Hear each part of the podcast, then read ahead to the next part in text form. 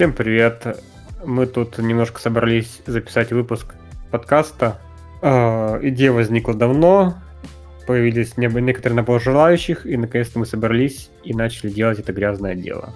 Собственно, подкаст пока называется «Очень непослушные и бесстыдные дочки подкаст» по названию чатика, в котором собрались люди, которые желали записаться.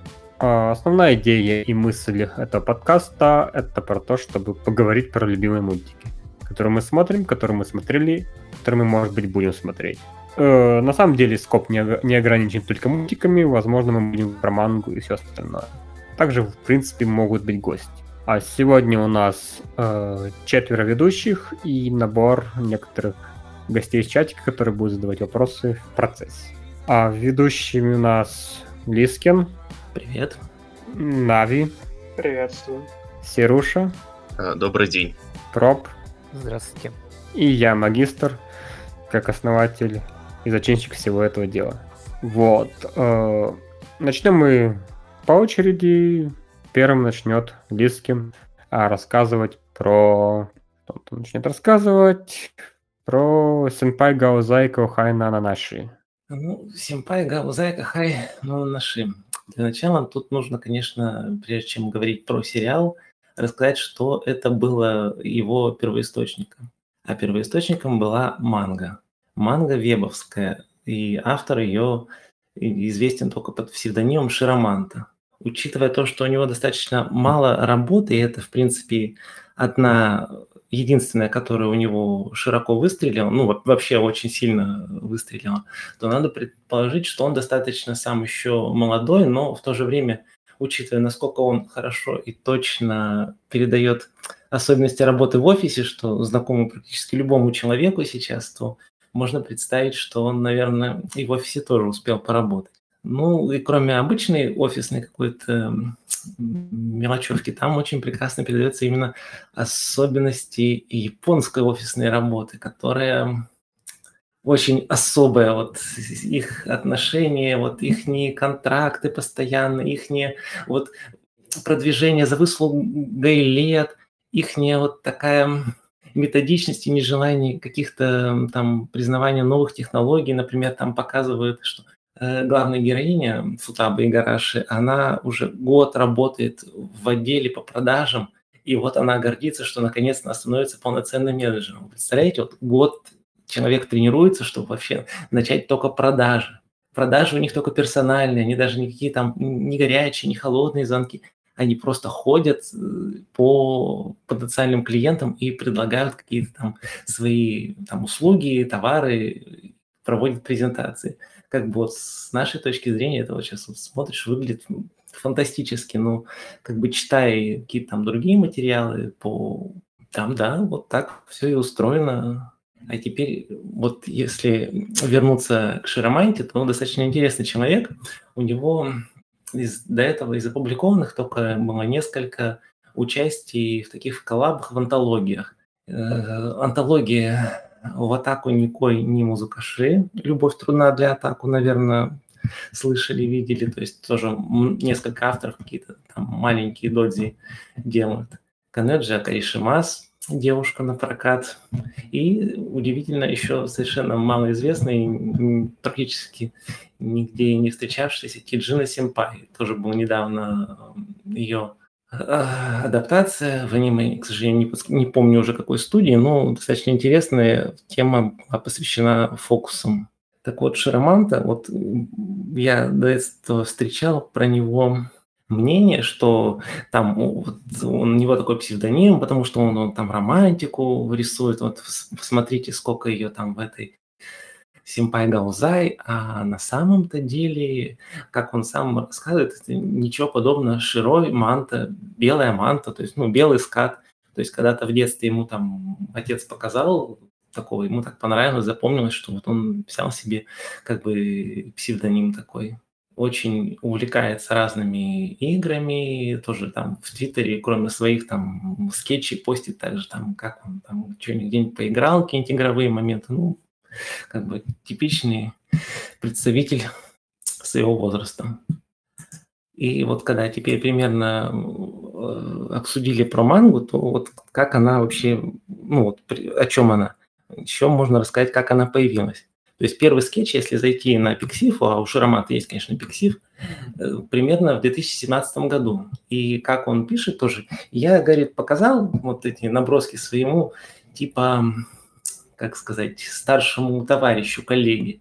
И мне вот прямо кажется, что эта вот ситуация была, если помните, смотрели сериал, был недавно про Какушигота, про тоже про главного героя, который мангака, который рисует хинтай, и у него куча разных помощников, которые ему помогают, тоже трудятся с ним, но они удачливее, талантливее, они постоянно уходят и открывают свои сериалы, ну, сериализации, которые становятся гораздо успешнее, популярнее, начинают выходить большими тиражами и прочее.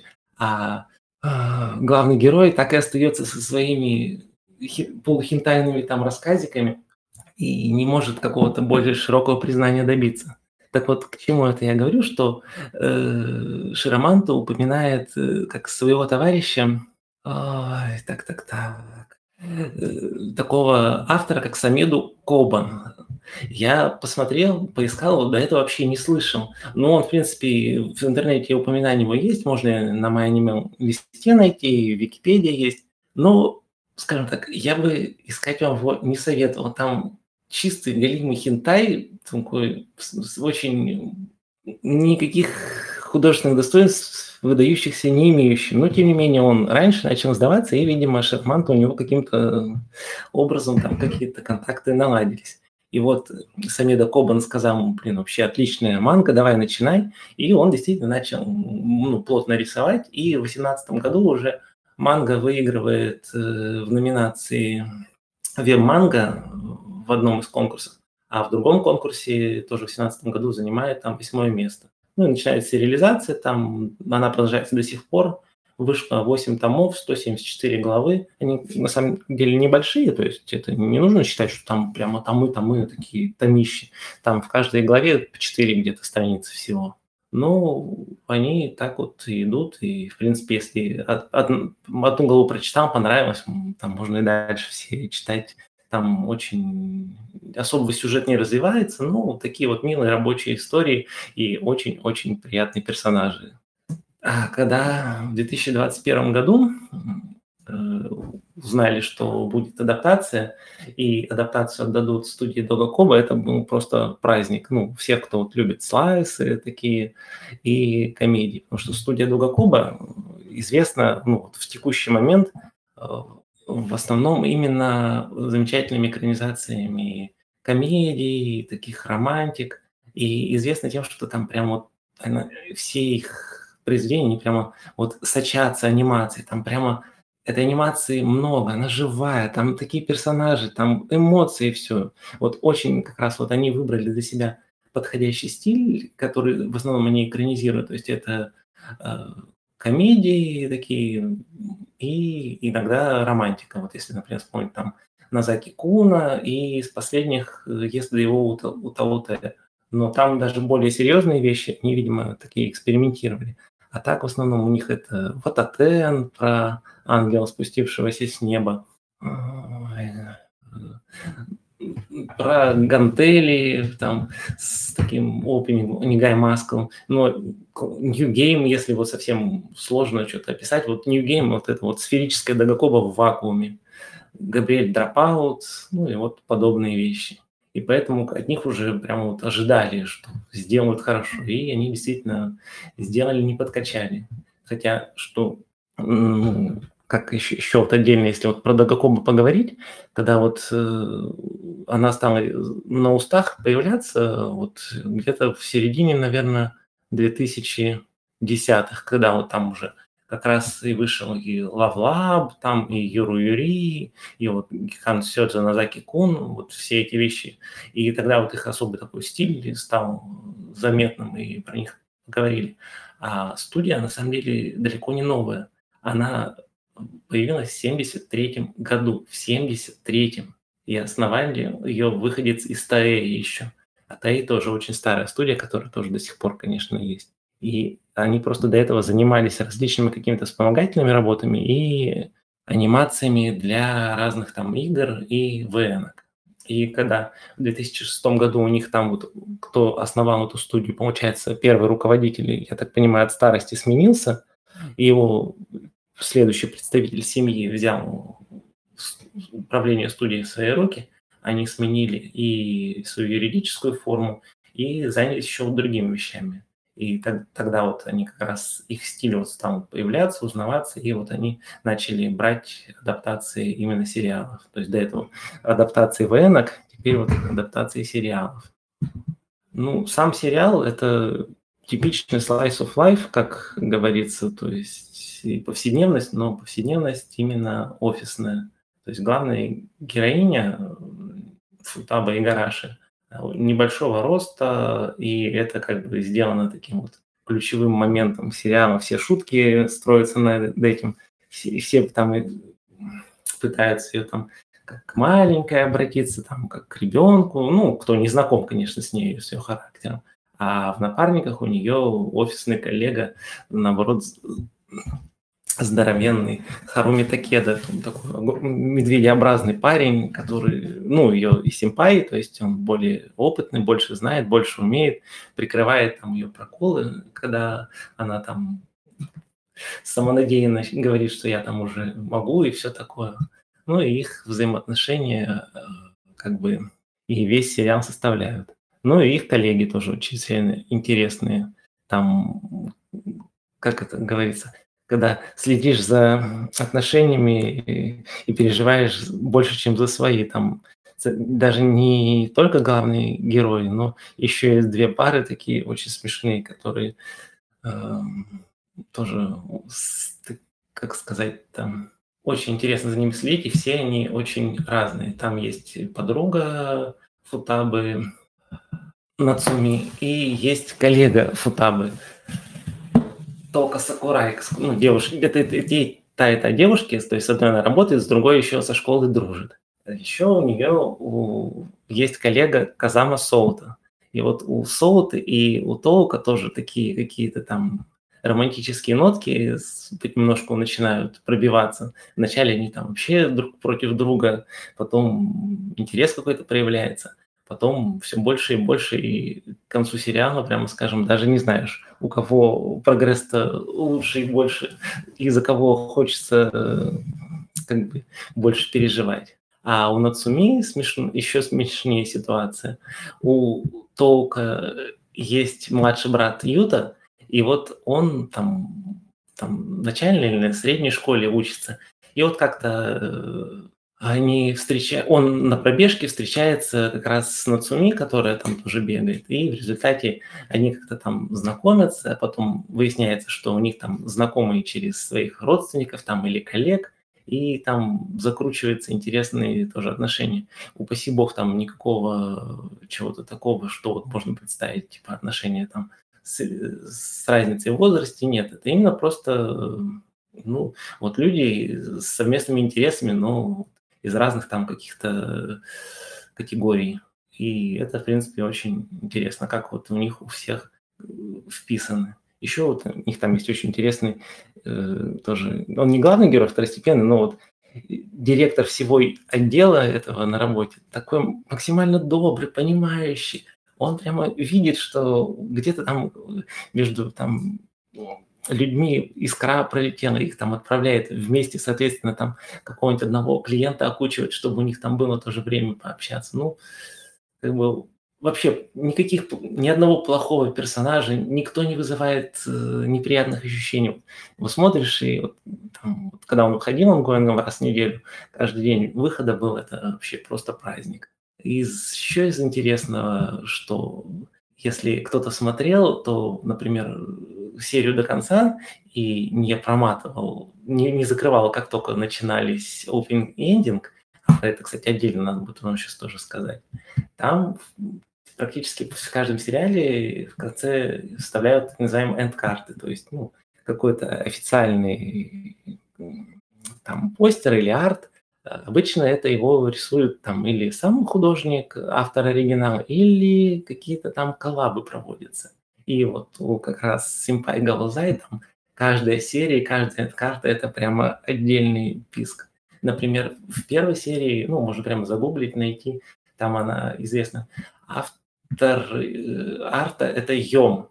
Йом – автор эм, тоже очень такой известной мемной манги Ганбаре Доки-чан. То есть Ган... Доки-чан «Старайся». Она тоже экранизировалась же в этом же сезоне, и тоже вроде про офисную жизнь, но она совсем, совсем другая немножко. Там автор, скажем так, не так сильно любит своих персонажей, или наоборот любит, но лучше бы он не любил И тоже очень интересный его стиль, поэтому, ну, вот, видимо, они, поскольку тематика одна, так сколабились. Дальше там еще встречается как раз э, после серии, где э, глав, ну, много про Юта было, то есть, ну, про младшего брата Тока. Там эндкарту нарисовал автор Made in Abyss вот я больше даже ничего добавлять не буду. Кто видел Made in Abyss, видел дизайны там персонажей, там становится сразу понятно, что к чему. И еще один ну, карту нарисовал широко известный в узких кругах художник с никнеймом Асанаги. И дальше, пожалуй, про это можно и лучше не говорить, и не искать, не гуглить. Вот. И практически все там, если начинаешь смотреть, то там такие люди интересные подобрались, что, ну, наверное, тоже им было очень интересно, или произведение нравилось, раз вот поучаствовали. А то, что вот я еще упомянул до этого про opening ending, что вот там не проматывать, их вот проматывать тоже, не знаю, когда смотрел, у большинства людей, ну, наверное, кто смотрит с аниме, со временем такая какая-то там становится шорткат появляется, там перемотать на 85, на 90 секунд, традиционный полторы минуты, open ending, потому что, ну, как бы если смотришь 12 серий подряд, ну, один раз посмотрел, второй раз посмотрел, там, ну, на, чтобы проверить, там не поменяется или что. Потому что в некоторых сериалах действительно бывает, что в каждый эндинг, каждый опенинг разный.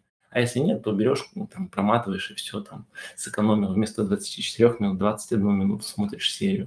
Ну, тут прям вообще не хотелось пропускать, не хотелось проматывать, они потрясающие. Опенинг исполняет сама серию главной героини, а эндинг исполняет Юи Хори, ну, тоже известное имя. Вот. Так что примерно так вот. Сериал прекрасный, и Хочется таких побольше. Настало время вопросов. А, у меня простой вопрос. Э, почему тебе этот сериал понравился? Что тебя зацепило? Ну, я могу, конечно, еще раз повторить эту телегу. Я на самом деле еще далеко не все рассказал. Там, например, есть... Кратко, кратко и сжато. Дедушка Футаба, ну, про него может потом, если кто-то еще захочет. Классная анимация, классные герои, никаких отрицательных эмоций при просмотре, подходящая музыка. Просто все как бы как и должно быть в хорошем сериале. Хорошо, отлично. Другие вопросы? Зрители, ведущие? А нужны именно вопросы? Да, ты можешь задавать, либо комментировать. Mm. Ну, комментировать. Э, я бы сказал, что там было не все так супер. В принципе, сериал хороший, да. Смотрится интересно. Но временами, например, меня раздражал второй главный герой тем, что он всем идеален. И как, как, как обычно рисуют в таких сериалах, стоит э, главной героине оступиться, он тут же тут, причем возник непонятно откуда. Такие моменты там меня раздражали, например. А чем они ну, раздражали? Ну, это как бы такая, скажем, условность, обыденность. Нет, там, конечно, можно было бы представить, что вот она накосячила, там случилось ужасное. Это вот как, ой, сейчас не вспомню, недавно сериал-то. А, э, Бокутачи, но ремейк кошмарный совершенно в конце, где там вот кто-то косячит, там фирма чуть ли не разоряется, идет по миру. Ну, это же другой жанр, зачем? Ну, хотелось бы все равно как-то более интересного персонажа, а не Тул. Ну, это, знаешь, это как такая сказочка для уставших сарариманов. Ну, вот в этом, с одной стороны, плюс, с другой стороны, и минус сказочка для уставших самариманов, про уставших самариманов, и нам нужно идти еще глубже. А, кстати, вот тот... на, на самом деле, кстати, вот это то, что там именно сарариманы, и то, что как показывается, что обязательно они после работы идут в бар, там набухиваются, и немного вызывало такие эмоции тоже. Ужасно, но на самом деле это обыденность, это норма, это реально вот как Кайси работает. То есть вот у них как бы начальник говорит, мы идем квасить после работы, и весь отдел идет, как бы они даже не спорят. Но э, об этом даже пишут, в принципе, статьи, можно там поискать на разных на сайтах, не аниме, а именно... Об этом об... даже Футаба, Футаба Медведычу говорил, типа, иди потуси с ними. Ты же должен, ты же должен потусить с ними, чтобы тебя все любили. Там даже есть Да, термин «номуникейшн» от э, «ному выпить» и «communication» связь. Ну, в смыс- в смысле там считается, что вот это вот пьянки после работы укрепляют там связи между сотрудниками компании. Вот это все. Это на самом деле отличная, скажем так, в России альтернатива это сходить отделом пообедать, и действительно это укрепляет горизонтальные коммуникации и обмен информацией так. Ты чуть более сплочаешься командой. У них это, конечно, это более в принудительном режиме и вечером после работы, что накладывает некоторый отпечаток и обязаловки. Ну, в каком-то смысле это, да, это работает. еще главного героя как раз забыл сказать. Мне вот хорошо, что Нави напомнил про э, в Такеду как раз. Ну, Харуми по имени. Его Сею Такеучи Щунски. Он 97-го года рождения, то есть ему на момент озвучки 24 года. Это тот самый мемный персонаж, который начал, еще ему не было 20 даже, когда он озвучил продюсера из э, Идолмастера э, Синдерелла, который выходил в 2016 году. И там у него уже такой голосище, такой глубокий-глубокий был что прямо всем, ну, кто вот Сэви немножко слушает, увлекается, тогда они заметили и обратили внимание. И вот сейчас он прямо вот фантастически его голос попадает, такой персонаж здоровенный, медведеобразный, такой там парень, не знаю, метром по два ростом. А смотришь так, он еще очень-очень ну, молодой, но, видимо, вот имеет данные. Прекрасный подарок с сейфагом. Отлично. Какие-то вопросы, комментарии? Тогда пойдем дальше. Проб, Твоя очередь. Жги. Да, и я собираюсь рассказать про Арию. Ария это, во-первых, манга. Это два тома манги приквела под названием Маква и, собственно, 12 томов манги Арии за авторством Амана Козе. И также три сезона аниме плюс авашки плюс э, мувики, которых режиссером выступает э, Дзюни Сата. Э, я думаю, последнее имя может кому-то многое сказать про то, какие какого рода это аниме. Что такое Аква? Во-первых, в мире манги и аниме Аква – это название планеты. Так, это не какая-то новая планета, так называется Марс. Э, и называется он так, потому что когда-то на него прилетели люди и решили терраформировать. Но что-то пошло не так, и его затопило. Теперь это водная планета, в котором, на которой Земля разве что какими-то архипелагами островов. На одном из таких архипелагов расположился город Нео-Венеция, Новая Венеция. Это, как можно догадаться, такая реплика старой Венеции на Земле, просто потому что на Земле к тому времени, видимо, произошло глобальное потепление, уровень воды в океане поднялся, и старая Венеция затонула. И вот на новой планете решили воссоздать этот город, может быть, частично из того Частично туда перевезли здание старой Венеции, построили новое, может быть, полностью новодел. Но вот э, там оказался такой интересный город, который, в отличие от Земли, он не такой удобный, не такой рациональный, потому что на Земле уже 22 век, все автоматизировано, все очень удобно, даже слишком удобно. А здесь ты тебе как встать, приходится много делать самому. А, и кого-то это привлекает, как, например, главную героиню. Она прилетела с Земли, что 15 лет, чтобы стать Ундиной. Здесь нужно сказать, а, Ундины – это гондольеры. То есть, ну, какая, какая Венеция без э, гондольеров? И вообще, на Новой Венеции довольно интересно, интересно называются профессии. Они называются такими вот мифическими существами. Гондольеры, девушки, это причем только девушки, такие гондольеры-экскурсоводы, это ундины. Там также есть э, саламандры, это инженеры, которые обитают на висящих воздухе, островах и отвечают за климат. Гномы, они обитают под землей и отвечают за гравитацию, ну, просто потому что на Марсе изначально гравитация ниже, чем на Земле. Они отвечают за то, чтобы гравитация на Акве была равна земной. И сильфы — это такие курьеры, которые летают по Новой Венеции на летающих мопедах. Я так, так это могу назвать. Так вот, наша героиня только ей стукнуло 15 лет, и она только-только прилетела на вот эту Новую Венецию, э, в Новую Венецию, в, чтобы осуществить свою мечту и стать Диной. Здесь она поступает на работу в компанию Ария под начальством Алисии Флоренс. Героиню нашу зовут Мизунаси Акар. А, Мизун... Ее зовут э, Мизунаси Акари. И она по ходу тренировок встречает много разных людей. Прежде всего, самых своих самых главных подруг, тех, с кем она тренируется. Это Айка Гранчеста из э, компании Химия и Алисия, Алиса Кэрролл из э, компании Orange Planet. Это последняя девушка, это вообще ученица еще средней школы, и она считается очень таким одаренным, талантливым ребенком, который про прочит большое будущее. А, Айка тоже не лыком шита, она наследница, собственно, самой старой и большой, и одной из круп, крупнейших компаний вот этих гондольеров э, в Новой Венеции. Она, наслед... она наследница этой компании.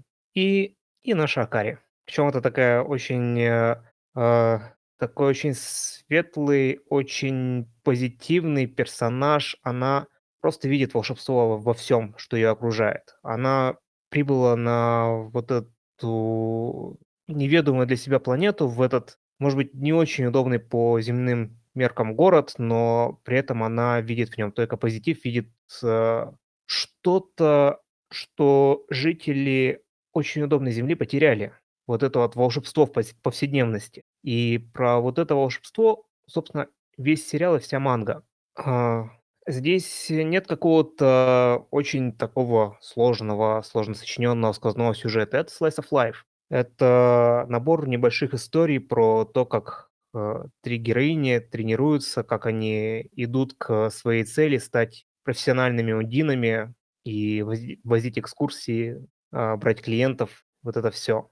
Но при этом как я сказал, вот это волшебство, оно пронизывает всю историю. То есть это не только просто про ощущения главной героини, она постоянно встречает, попадает в такие ситуации, в которые э, в обычной жизни ты не попадаешь. То есть ты в ситуации, когда ты оказываешься в каком-то потустороннем мире или там, может быть, между, между мирами. Встречаешь, она, ну, можно сказать, подружилась с а, такими сверхъестественными существами, прежде всего с э, Катши. Это персонаж шотландской, насколько я помню, помню мифологии, такой огромный кот, король всех кошек. И по сюжету здесь э, кошки играют важную роль. Во-первых, э, кошки — это...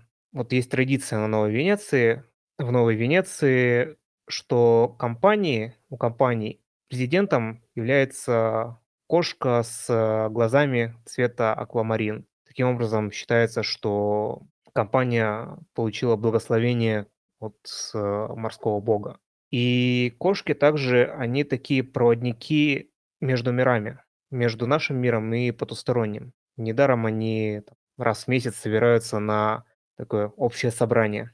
И вообще, насколько, вот, насколько я чувствую, насколько я думал, манге, она еще и про то, что в нашем очень технологичном, очень рациональном мире волшебству не остается места, и оно просто эмигрировало на эту планету Аква и поселилось там. То есть это такая в более приятную для тебя, сказать, среду обитания. То есть там не, не только вот такие профессии, которые не, не только люди, которые называются волшебными существами, там, там еще и сами волшебные, волшебные существа обитают.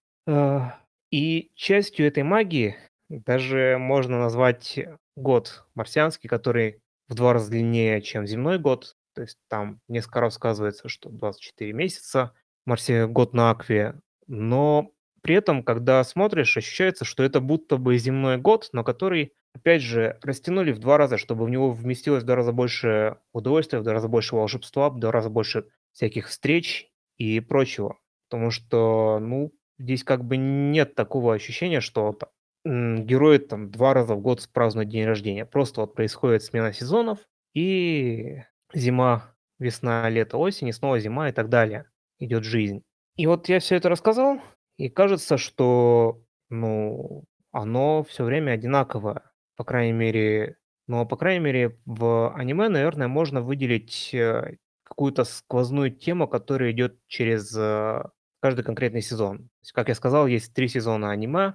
В первом, как мне кажется, там режиссер довольно много внимания уделял такой связи времен. То есть э, Акари прибыв- прибывает на, этой плане, на эту планету, она тренируется, и периодически она сталкивается с прошлым, она сталкивается с э, какими-то остатками воспоминаний или ощущений тех людей, которые впервые поселились на этой планете и строили Акву.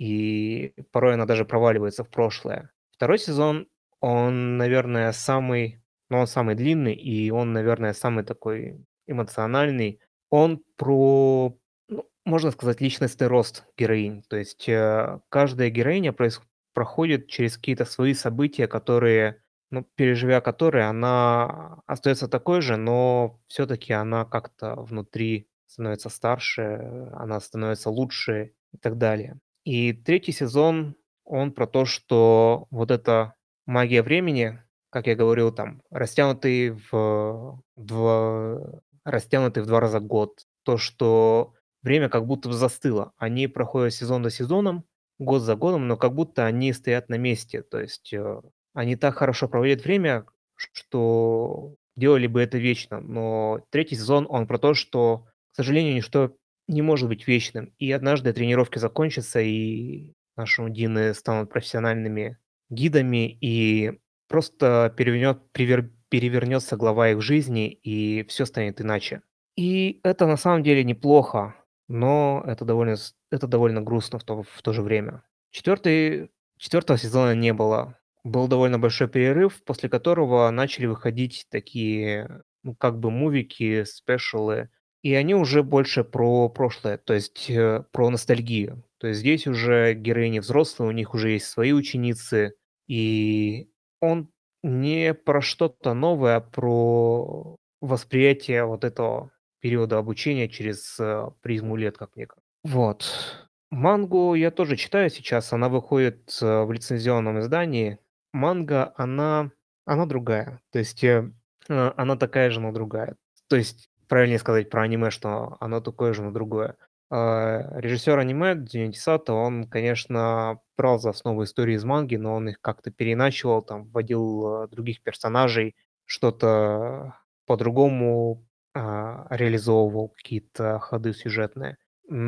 Так что можно сказать, что если вы смотрели аниме, можете смело почитать мангу и наоборот, потому что так вы сможете рас- растянуть удовольствие от этого сериала на подольше. Для меня Ария это такой, такое аниме, которое прям очень сильно согревает душу в любой сезон. Это будь даже у тебя за окном зима, ты можешь э, включить серию и посмотреть, как на солнечные дни летней Новой Венеции или про уют э, тепла у камина у Новой Венеции зимой, про вот этот карм- карнавалы и волшебную страну кошек, и про магию, которая скрыта даже в каких-то самых обыденных вещах. Я очень люблю этот сериал, и я думаю, что тем, кто не против посмотреть что-то slice of life, если не смотрели, обязательно гляньте.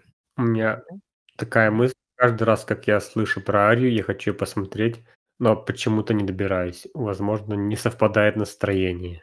Ну, может быть, то есть там, может быть, нужно настроение для такого. Может быть, там смотреть ее, растягивать ее на подольше. То есть это не тот сериал, который можно binge-watch, прям посмотреть по сезону в день. Он тогда очень А сильно насколько надоедает. на Якогаму похоже? На Якогаму. м, Я на самом деле, кстати, Якогаму не смотрел, не читал, но я думаю, он до- достаточно сильно похоже. То есть я, смо- я смотрел Авашки, И они, ну, дум- думаю, есть что-то общее. И я как раз тоже хотел сказать мне вот именно уже про Ивагаму и вообще про работы а, Асинана, потому что вот у него вот все работы пронизаны вот такой ностальгией, вот это вот Моно Нуавара, это э, как бы что-то такое, красота увядания. Но вот Вария, насколько я вот понял по описанию, ну и на самом деле я пробовал смотреть сами сериалы, она гораздо ну, более оптимистичная и веселее. То есть как бы вот ностальгия там, наверное, чуть меньше занимает, чем Йокогама, потому что Йокогама это, это одна сплошная ностальгия, это вот именно красота угасания, угасания и угасания. Причем Йокогама тоже совершенно прекрасный слайс, и его вот можно смотреть. Его даже лучше не смотреть, даже, наверное, читать и, и перечитывать, чтобы как бы что-то там новое находить. Но э, ария какая-то пооптимистичнее по описанию. В Йокогаме да. есть очень позитивная передача информации. Да, ну хорошо, что не способом через USB, как э, в Пандоре.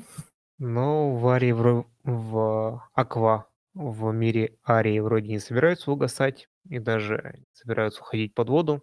Я думаю, все, все там под контролем местных саламан, саламандр и гномов. Так что там раз- разве что можно грустить, о, ностальгировать о ушедших днях ученичества, где каждый день вот все три героини были вместе, а не взрослой жизни, которая тоже хороша, но там она привнесла свои заботы и дела. Так что вместе уже не получается встретиться. Типа как когда мы все вот были студентами, а потом вот все Ну вот взрослая жизнь заела.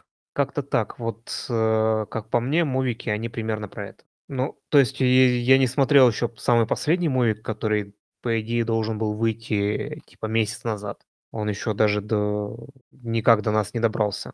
Но те спешалы, которые есть, которые доступны, они, по-моему, примерно, примерно про это. Отлично. Еще у кого-то есть вопросы, комментарии, пожелания, мысли? Тогда идем дальше. Серуша, твоя очередь. Ам, Я хочу рассказать про аниме Original а, Sony Boy. А, Это этот сценарий был написан а, режиссером Синга Нацуме. А, В основном он вдохновлялся, ну, как он сам утверждает, он вдохновлялся манго 70-х годов а, Drifting Classroom, дрейфующая школа. А, Но, как мне кажется, он э, больше опирался на работы Сатоси Кона, такие как «Паприка», «Актриса тысячелетия» и «Агент паранойя». Что неудивительно, потому что он работает в той же студии, Madhouse. А, И начну, пожалуй, с синопсиса. Синопсис состоит в том, что 36 школьников и школьниц перемещаются в другое измерение или пространство между измерениями и обретают там уникальные для каждого персонажа сверхспособности, которые э, не только подчеркивают э, личность каждого ученика, но и дополняют э, ее, и э, там даже происходят какие-то конфликты на почве этих сверхспособностей. И э, главных героев тут трое. Э, это Нагара, Мицука и Надзоми. Э, и, но на самом деле э, Boy хорош не только своими главными героями, но и своими второстепенными персонажами. Как я говорил, у каждого практически школьника там своя суперспособность, своя личность, э, и все практически персонажи проработаны. То есть хотя бы там есть персонаж, например, э, индиец э, рож- рождания, Э, у него абсолютная, абсолютно научная картина мира, и он, например, считает, что он может все объяснить, даже в той ситуации, в которой они оказываются в каком-то мире вне миров, в измерении среди измерений и так далее. И несмотря на то, что по синопсису это все похоже на «Повелителя мух» э, или там «Робинзона Круза», это история не про человеческую жестокость или про изоляцию от общества, а про взросление, отказ от юношеского максимализма и принятие реальности такой, какая она есть.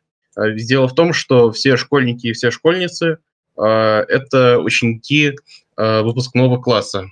И, соответственно, им еще в реальной жизни осталось недолго, чтобы войти в взрослую жизнь и покинуть э, школу.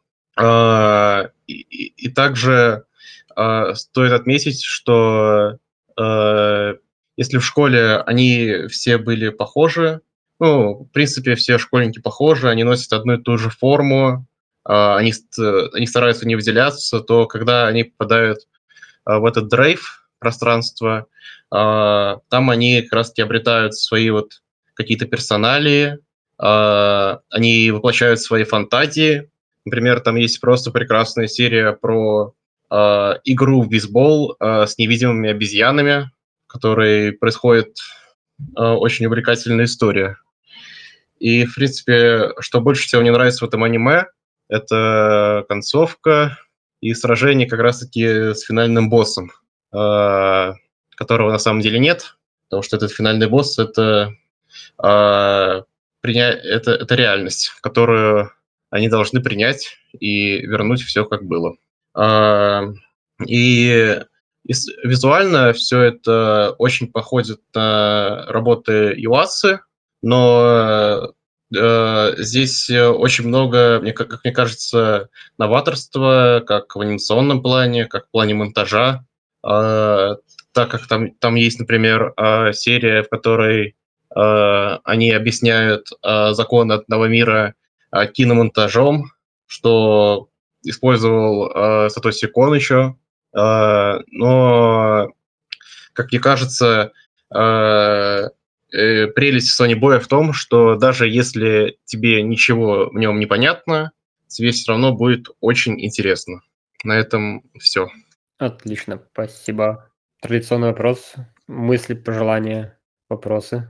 Ну, судя по описанию Сируши, э, как-то по- должно быть похоже на любимый мною Муген Ревайс. Поэтому, в общем-то, Sony Boy у меня тоже был в плане, в плане, но я не дошел.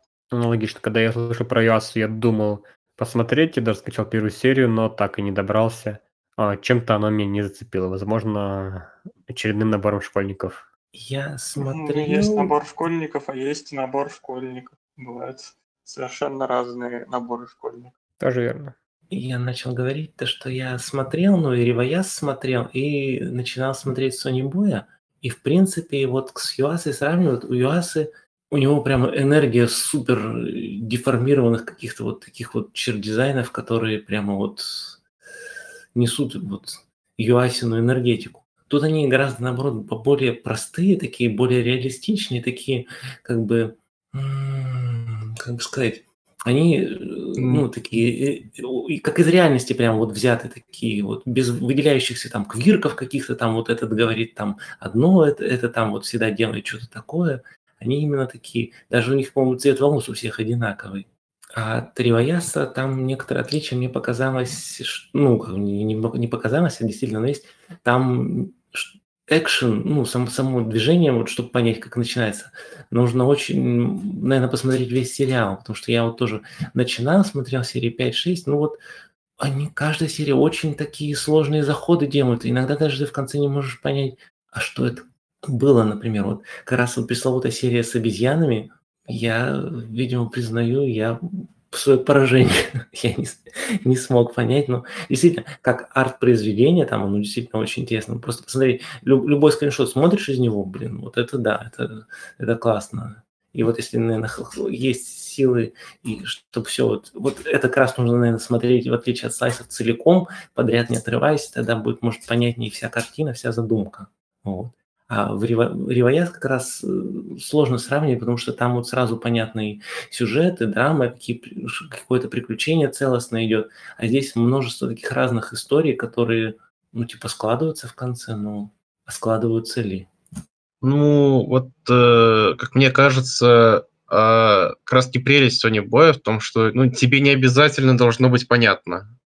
А, Надо просто вот сидеть, наслаждаться, потому что, ну, в конце, на самом деле, концовка очень понятная, и финальная серия тоже очень понятная, потому что там уже идет сюжет, а, Там, там, там связанный с главными героями. С главными героями. Да, в, в конце I уже don't реально know what I watched, but I fucking love it. Я из тех, кто смотрел, э, абсолютно не понимаю, что там происходит, но кому было очень интересно. Я даже в конце концов даже перестал пытаться разобраться. И мне кажется, смотря сравнивать с э, Ревайсом, ну, не очень корректно, потому что Ре- Ревайс это все-таки более такое серьезное произведение с э, понятной структурой, с э, рациональным обоснованием, а здесь э, мир, в который они попали, он, в принципе, довольно-таки иррационален. И ситуации, в которых они оказываются такие же. А еще там у главной героини есть В общем, потрясающие придется котики. посмотреть и. Окей, отлично. постоянно с Лискиным пытаемся в одно время говорить. А, да, я заметил. Бывает. Со временем свыкнетесь и на... будьте по очереди. Окей. Мысли, комментарии, пожелания закончились. Тогда идем дальше. Я буду говорить о Мушоку Тенсей Jobless Reincarnation. Более длинное название Мушоку Тенсей Исикай Тара Ханку Дасу, что переводится я без э, Jobless Reincarnation I will seriously try if I go to another world. Вот эта последняя часть, то, что я серьезно постараюсь, если я поеду в другой мир, многие опускали при переводе. Собственно, о чем это аниме? Это аниме о том, как 34 34-летний Нит э, выгнан из своего дома и живет такой, по сути, такой бомж жизнью, смотрит аниме, ест и толстеет, и не выходит из дома. В какой-то момент он пытается выйти из квартиры там за продуктом в супермаркет, и на улице видит группу подростков и замечает, что в них несется легендарный фекальный грузовик. Э, В попытках спасти их и осознание то, что он хоть как-то будет полезнее в этом мире, он бросается под машину, толкает группу, тем самым спасая им жизнь, но при этом погибает сам. Э, Как принято в Исакай-тенсеях, он перерождается в новом мире, что круто, при этом перерождается он без встречи какого-то бога или богини, без получения каких-то суперспособностей. Он перерождается сразу в младенца, прямо в сразу момент рождения. А единственное, что его отличает, ну, как бы, единственное, что он получает с собой, это свой предыдущий опыт, свои знания, то есть у него сохраняется память. Весь мир, который он видит дальше, он видит только с точки зрения себя молодого, он видит только родителей, он слышит непонятный язык и начинает расти. А что круто в этом аниме, это то, что здесь показан последовательный медленный рост а, главного героя. А он не сразу, условно, как в некоторых других э, вещах, после перерождения сразу человек, э, герой стал взрослым и пошел приключаться. Или включ- вступает в какую-то гильдию приключенцев, начинает там завоевывать мир, либо какие-то крупные политические свершения делать. Нет, он просто растет. Он изучает окружающий мир, он пытается читать книги. Со временем он случайно обнаружит магические книги и пытается изучать магию самостоятельно.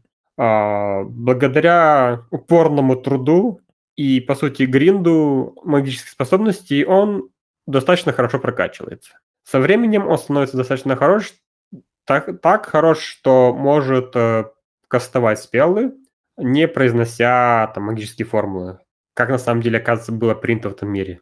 Затем в процессе его роста ему нанимают преподавателя, это будет Рокси Мигурдия, синеволосый демон, который он со временем, за время обучения превзойдет в своей силе, но, к сожалению, он не будет этого осознавать до определенного момента времени.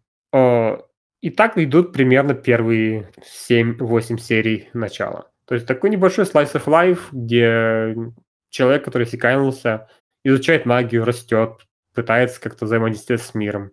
Нам постепенно показывают и, и строят этот мир, как он взаимодействует, кто все эти люди, как- какой уровень социального устройства здесь. А, И это замечательно. Мир — это такой, условно, некоторый средневековый мир с приключенцами, меч и магия. А, Есть некоторое зло, есть волшебники, есть несколько шлем магии, есть какие-то демоны непонятные, которые живут на другом континенте. Была какая-то война.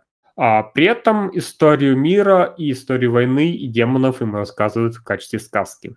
Э, В процессе роста он встречает подругу Сильфиету, которую он изначально принимает за мальчика, и это выдает некоторый конфуз.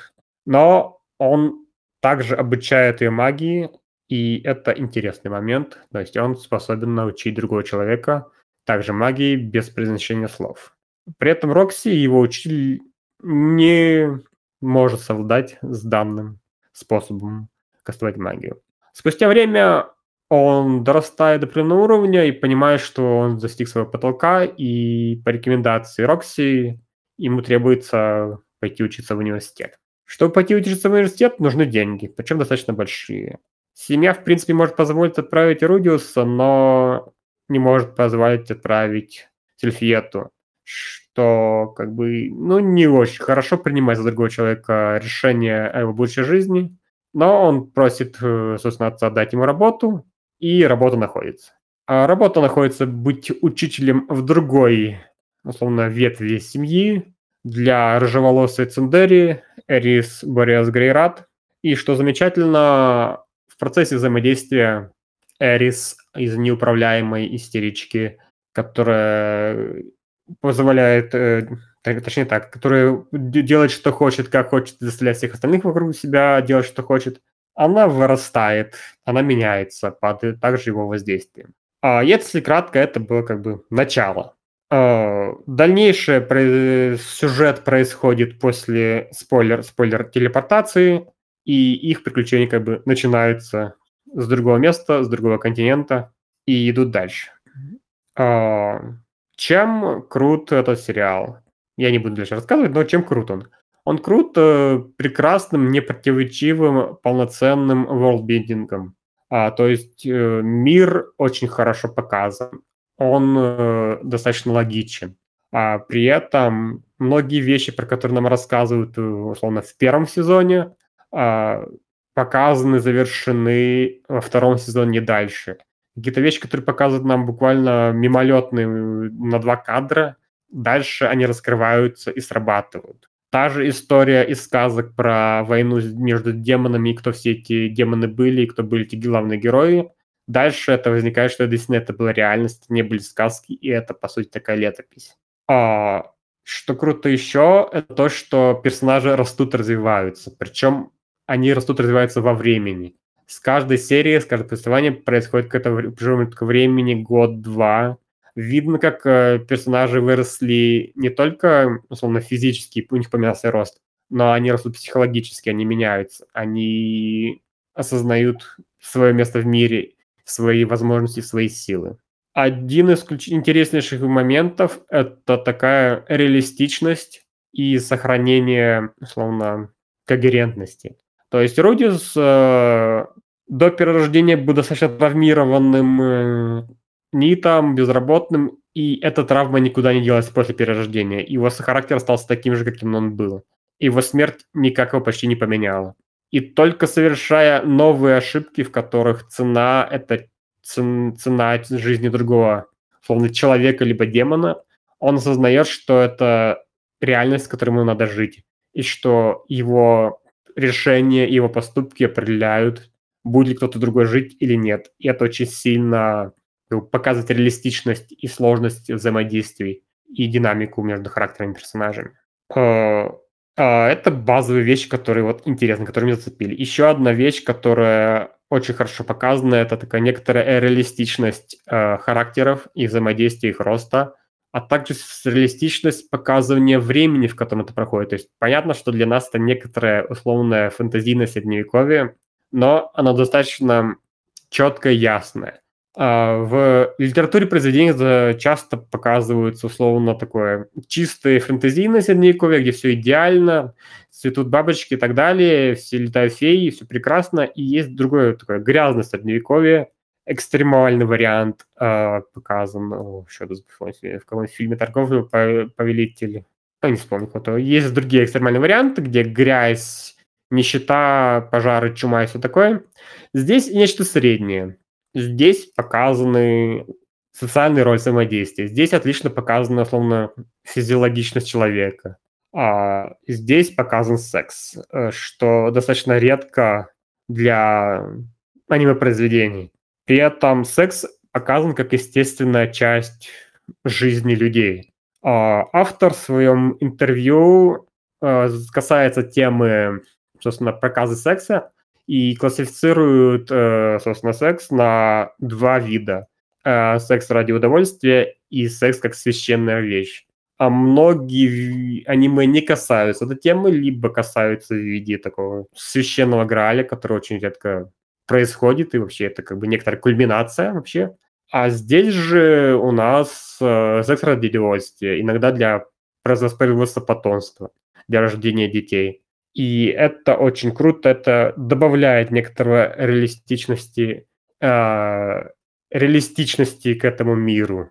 Э, при этом э, автор говорит то, что взгляд Рудиуса на мир с точки с этой точки зрения изначально только про удовольствие, но затем это эти отношения его взгляд меняется со временем.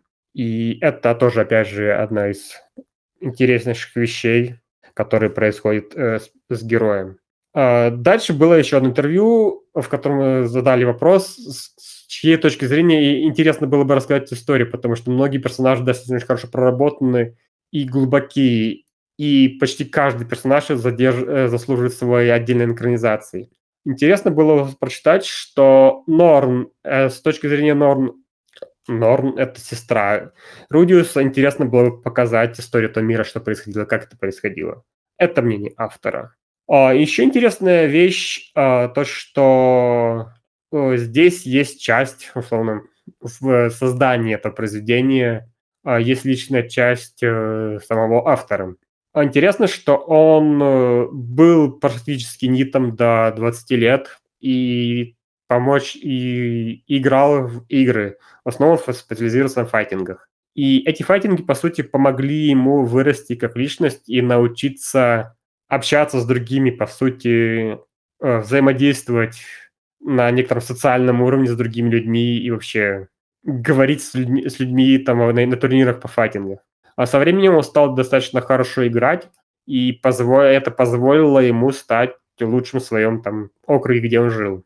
Но выход на междугородний условно уровень и на уровень страны а, показал ему глаза, открыл ему глаза, что на самом деле он не настолько крут, и есть люди, которые сильнее его.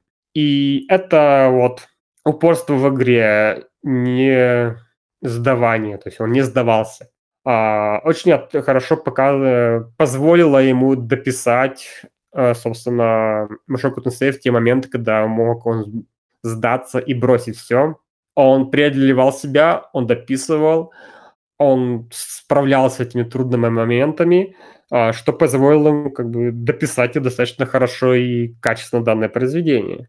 А, примерно таковы мои мысли, ощущения и мнения о в этом аниме. Вопросы, пожелания, комментарии. Ты не упомянул графон, Ну, в общем-то, ты которого там довольно много. всеобъемлюще сказал. А, да, о, кстати, э, графон. Э, Здесь замечательная графика с прекрасным таким спецэффектом чуть-чуть под старину. И это отлично, скажем так, показывает ощущение от этого мира. А, Графика, да, прекрасно, глаз радуется, наслаждается. В том числе, я вижу в комментариях, э, тема опенинга и эндинга. Они вплетены, собственно, в аниме, и зачастую нет просто отдельных там полторы минуты, двух минуты, где поются песни под нарезку. Здесь именно происходит показ новой локации, нового мира, какого-то движения, пока происходит эндинг. И это просто прекрасно бесшовно тебя, собственно, вливает в новую серию, позволяет тебе продолжить наслаждение, просмотр и наслаждение. Кстати, вот что роднит Арию и а, перерождение безработного, так это опенинги. В Арии точно такая же история. Только там, по-моему, песня не, меняла- не менялась в течение сезона, но также вместо опенинга была такая нарезка кадров, которая была связана с содержанием следующей серии. Мгм. Еще мысли, комментарии, вопросики от зрителей. Ну, про Сугиту не сказал. Про что? Сугиту. Э. Но главного героя в его жирной форме озвучивает Сугита, что поскольку он сам довольно атакунствующий человек, то у него получается это убедительно. А, я, к сожалению, не сейфак, поэтому спасибо за, за дополнение. Окей, закончили с Машику Тенсеем. Следующий у нас Нави. Жги. Ну, я буду рассказывать про Мирук Чан, что, в общем-то, переводится как девочка, которая видит. Это мультик, снятый по манге Изуми Томоки. Э, жанр хоррор-комедия. Само, сама мангака писала на страницах монстр-комедии. На самом деле жанр — это пищание и скрипение Амами и Соры на все звуки. Потому что есть даже картинки, где Аква перерисована на главную героиню. Рука Мика. А, собственно, э, о чем там? Есть три девочки. Микочка, Ханочка и Юлечка. Юлечка – это главная из них первая. Начну с последней. Э, Юлечка – это такая Чунибия, которая на самом деле не Чунибия, потому что э, она видит э, призраков, только не очень сильных. Ханочка – это подруга главной героини, которая ничего не видит. И главная героиня, к сожалению, видит все. То есть э, в то время как другие экстрасенсы, э, настоящие или нет, сразу начинают I think things people you wouldn't believe. Э, в ее случае она, наоборот, от этого очень страдает. И по, поскольку, кроме того, что она видит, она ничего не знает и ничего не умеет, то она старается делать вид, что она ничего не видит. В этом очень а, происходит, как сказать, интересный авторский ход, то что обычно в таком случае мир объясняется через э, какого-то учителя или там, знающего человека, э, который объясняет, как себя вести или что делать. В данном случае эта девочка большую часть сериала, в всяком случае мультика, она одна, потому что э, она ничего не знает. Она видит призраков, и призраки, если они замечают, что она их видит, они сразу обращают на нее внимание, спрашивают, ты что, меня видишь? И, собственно, непонятно, чем это закончится. А, что будет, если она это видит? Что будет, если она как, каким-то образом попытается с ней бороться? Как с ней бороться? Она ничего не знает.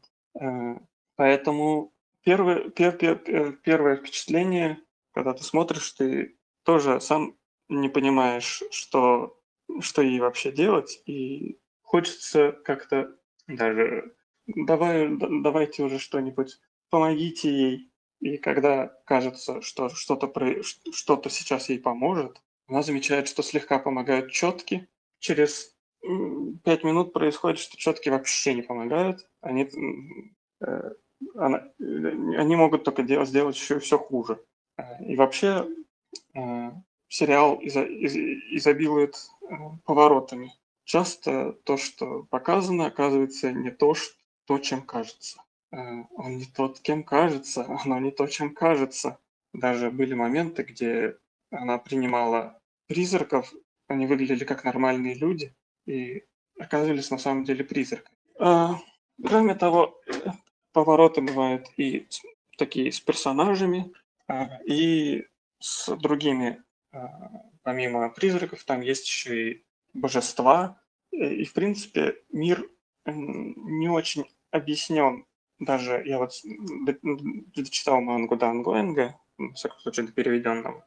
А, остаются непроясненные вещи, потому что даже те персонажи, которые в конце концов появляются, образ учителя, который что-то знает, чем-то может помочь, они тоже знают очень мало. Э, поэтому до сих пор, э, даже если читать мангу, ты остаешься в интриге, и поскольку это сам мир основан, ну, во многом то, тоже таки на японской мифологии, как любят на японских представлениях, то это интригует и заставляет э, искать сиквелов. Ну, второго сезона ждать, скорее всего, не очень скоро, потому что большая часть уже экранизирована от того, что написано в оставшихся томах, там хватит на полсезона максимум, скорее всего, еще меньше. Про я еще не сказал. А, помимо того, что показывает, как девочка пищит, боится и пугается, а, видимо, с целью повышения интереса у мужской аудитории есть всячески интересные ракурсы главной героини ее подружки. Э, Эти ракурсы, ну, они не очень вписываются обычно в повествование, не то чтобы был сильно против, но как-то это немножко атмосферу меняет. По поводу того, что это хоррор и комедий. Ну, ко- комедий это, не знаю, оно не особо смешное на самом деле. Просто есть забавные моменты, и э, не сказать, что это супер драма или супер приключение. Э, поэт- поэтому очень легкая комедия, если так сказать. По поводу хоррора. Призраки нарисованы очень интересно, но не все. А, В общем, массовка призраков, она в конце концов начинает немного надоедать своими одно- однообразными дизайнами, основанными на том, что они люди. Но вот боссы, они нарисованы каждый с душой, и каждый проработан, и еще можно по этим призракам гадать об их происхождении. О происхождении, конечно, не рассказывается, потому что в э, шоу Don't Tell здесь вообще очень мало чего рассказывают. И помимо того, что... э, Ну и насчет, насчет того, что это хоррор, я бы не сказал, что это хоррор сильно. Призрак, конечно, пугают, но там абсолютно не страшно.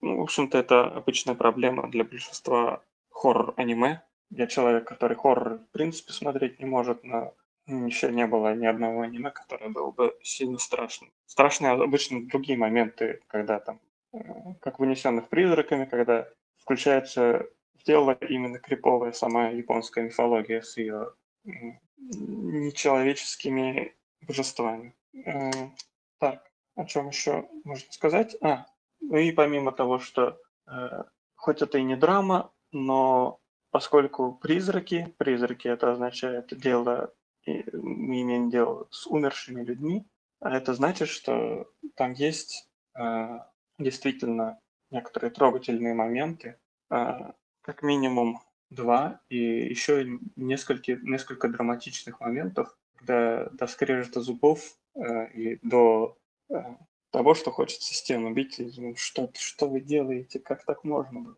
Вот. Собственно, резюмируя, если это не то чтобы э, какое-то супер гениальное произведение, или оно вызывает очень много эмоций, но это хороший мультик, за которым можно хорошо провести время. В нем есть и трогательные, и смешные моменты, и нарисовано неплохо. Особенно нарисовано неплохо, конечно, монстры. Люди немного скучнее. Ну Вот это примерно все. Но людей-то интересно, я думаю, сложно нарисовать. Ну, хидомарики. не- Ну, может быть. Вот. Я помню, самый, самый, по-моему, смешной момент, это когда девочка пошла в дом с привидениями. Когда она поняла, что здесь, здесь-то она может накричаться вдоволь. Когда девочка поехала, ну да, там так, так ее до этого на, на, как сказать, накачивала, накачивала, накачивала. Это попытка не обращать внимания на тот пиздец, что творится вокруг. А тут приви- привидениями там можно и поорать. Но этот момент, кстати, мне показался именно тоже, ну, очень сильно драматичным. Типа вот смешно, конечно, а ха-ха, может, девочка тоже такая-то от- отрывается, наконец-то могу орать. А вот так задумаешься, это вот, представляете, вот вы живете вот в таком вот состоянии хтонического ужаса всегда. Вы идете в туалет, там, вчистить зубы, включаете свет, и в зеркало на вас смотрит хтонь, там, который Лавкрафт даже не мог представить. И не- некому сказать, никому не поделиться. Ты даже не можешь глазами моргнуть, чтобы даже ей показать, что ты ее видишь. И ты живешь в этом мире, вот, честно говоря, вот это очень-очень страшно. И вот э, как бы мне тоже вначале даже немножко показался сериал однообразно, вот эти монстры, монстры, вот эти там длинные шеи классические, там это э, лицо за- за- закрытое волосами, вот как вот.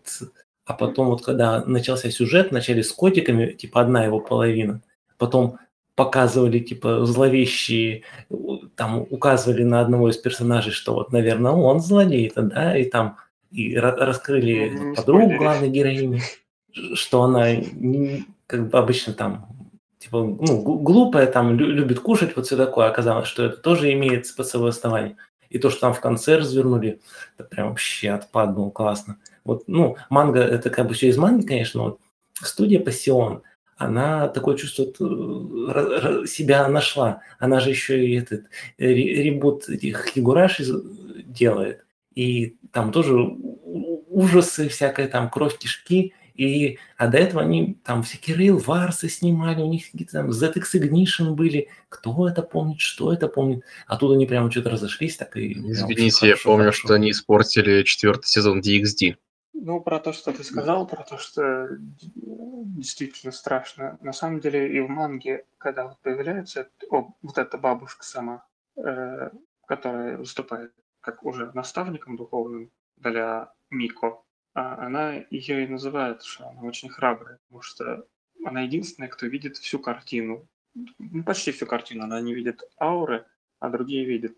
Но, собственно, она и сама обалдевает от того, насколько та девочка храбрая. Хотя только и только и показывает, как она пугается, но она пугается так, что еще держит себя. И выпутывается из самых э, ситуаций, где даже любой человек бы застыл и eat me лежал, ничего не говорил. Но здесь, э, опять же, не очень понятно, что будет с тобой, если тебя вот эти призраки заметят. То есть это как бы часть местного такого са- саспенса. Ни- никто не понимает, э, там, съедят ли тебя призраки или там что-нибудь плохое сделать, или, или вообще ничего не сделают. Поэтому, по- поэтому это так работает, мне кажется. Ну, неизвестность, она и пугает больше всего. Я когда смотрел сериал, мне казалось, что его снимал М. Найт Шьямалан. Очень там уж много вот этих поворотов, твистов, проще говоря. Интересное мнение. То есть я попробовал смотреть его, но посмотрел первую серию и не осознал, что мне немножко не понравилось то, что он никак не реагирует на призраков. Похоже, это такой лейтмотив всего сериала. И мне немножко некомфортно, потому что я хочу реагировать на призраков как-то, взаимодействовать, либо избавиться от них и так далее. А отсутствие этой реакции, он создает такой сапенс и, саспенс и неприязнь, который, по, сути, не позволил им посмотреть дальше. Ну, я Ну, вот как тут- раз тоже про, про это и начинал, что на- кажется, что там будет она сражаться или что-то делать, но она ничего не может, она может только не реагировать, потому что ничего не понятно. Но в манге потом, потом она все-таки начнет это как-то и реагировать, и даже бороться каким-то образом, и наставник получится, но все равно очень много ничего не понятно. Но просто На- Нави же говорил, что непонятно, ничего не работает. То есть вот тебе четкие, они от первого же при- соприкосновения просто разваливаются. Там что-то еще тоже не работает. Что, что, что в этом случае делать, непонятно. На самом деле там потом будет чувак, который будет из дрона разбрызгивать святую воду. Ну, это потом и не в аниме. М, Пока не в аниме. Я все-таки думаю, второй сезон когда-нибудь снимут, через год и два, наверное, и три. Там не очень она оперативно выходит. Окей. Вопросы, пожелания от зрителей тоже. Можно поднимать руку, я раз- вас размеючу. А как? Э, Я еще хотел добавить, если пока кто-то хочет поднять руку, тут меня поправляют, что сиквел не ребут по Хигурашам, а вот по Миерука конкретно. Вот э, мы все вот упомянули, что вот это вот японский мон- монстрятник там отлично показан, такой страшный и все. А там же еще вот забыли, ну вот мне еще тоже очень сильно в глаза бросилось тоже. Там же японские, ну вот такие божества. Вот все видели наверное, эти храмы, эти там ворота Тории, вот все это вот представляю, там сидят такие лисички добрые, кицуне и все такое. И вот что тут на контрасте показывают, что как бы потустороннее, ну, все потустороннее, оно максимально чуждо. И вот то, что мы типа вот как бы вот в преданиях теоретически кто-то когда-то увидел этих кицуне, там этих божеств записали, вот мы их так представляем в виде лисичек. Это нифига не лисички. Лисички это просто вот э, максимально как-то хоть что-то, что можно примерно описать, то, что вот оттуда приходит с той стороны потусторонней. А что это? Это какая-то хрень, которая тоже, возможно, она и не злая, но она точно не добрая. Как раз в последней главе вышедшей манги э, эту арку закончили и объяснили, кто там что. Но я вообще это старался поменьше упоминать, чтобы не спойлерить, что, что там... Я, я просто упомянул, что то что, то, что, то, что показывают, не то, что кажется обычно. Да и, да и храм там непростой. То есть это в том числе про непросто... не... э, непредставимость непостижим... непостижимость э, божеств э, там, японского пантеона и вообще существ, которые существуют в их религии слэш мифах. Ну, там божеств показывают мало, и призраков как бы обычно их ну, не, не показывают же других аниме в каком-то там XX голике. А, это здесь именно в основном призраки, но появляется тоже и как минимум одно божество. Так что Мгм. оно основано на мифологии, но я бы не сказал, что оно прям глубоко мифологичное. Не как тот твоя ты Мононоки или XX Голик или какой-нибудь другой там. Э, Это даже не проговаривается на самом деле ни разу. Окей, а, тогда такая мысль. То есть, по сути, эти существа такой фон для, на котором происходит действие, ибо их сюжет, их история не сильно важны, а они просто не есть, и они как-то пугают. А, и не- некоторые важны. То есть э, некоторые призраки э, не просто такие фон, а это пок- показывает именно, что это были за люди когда-то. Э, С этим связана тоже часть драмы, которая там Мгм. происходит. Поэтому, ну вот, м, есть массовка, получается, есть боссы, это особо страшные призраки, которые нарисованы даже в другой стилистике. И есть э, ну, особые призраки, история которых как-то раскрывается. Хорошо. Это интересно. У меня сейчас вспомнилась э, такая мысль про то, что произошла некоторая эволюция э, хорроров как жанра, вообще хоррора как жанра, и он трансформировался со временем. То есть изначально хоррор был, условно, ну, 80-е, начало 90-е, как способ показать что-то такое страшное, некоторую тупость людей, э, испугать задача была. Но со временем э, Голливуд трансформировался, и дорогие бюджет, дорогобюджетные фильмы стали такими вылизанными слащавыми, а в хорроре, в хорроры ушла весь социальный комментарий. То есть сейчас хоррор говорит очень хорошо про, про социальные проблемы, про семейные проблемы, про люби- любые виды абьюза и психологические проблемы. И хоррор как раз э, содержит тот язык, визуальный язык, в том числе, а, собственно, как бы когнитивный, ну, не когнитивный язык, в общем, методы и способы показать и раскрыть э, эту проблематику, и оно отлично там вписывается. Извини, магистр, я тебя перебью. Мгм. А, но, как мне кажется, хоррор наоборот, он просто возвращается к своим былым истокам, ведь это просто он деградировал в 80-90-е до жанра слэшера, потому что слэшер был самым популярным жанром. А, например, хорроры тех же 60-х, 70-х годов, там, например, э, Поланский снимал «Ребенка Розмари», а, потом еще был «Плетеный человек», это про то, что христианство не работает в современном мире. А, был э, Омен, это про страх своего ребенка.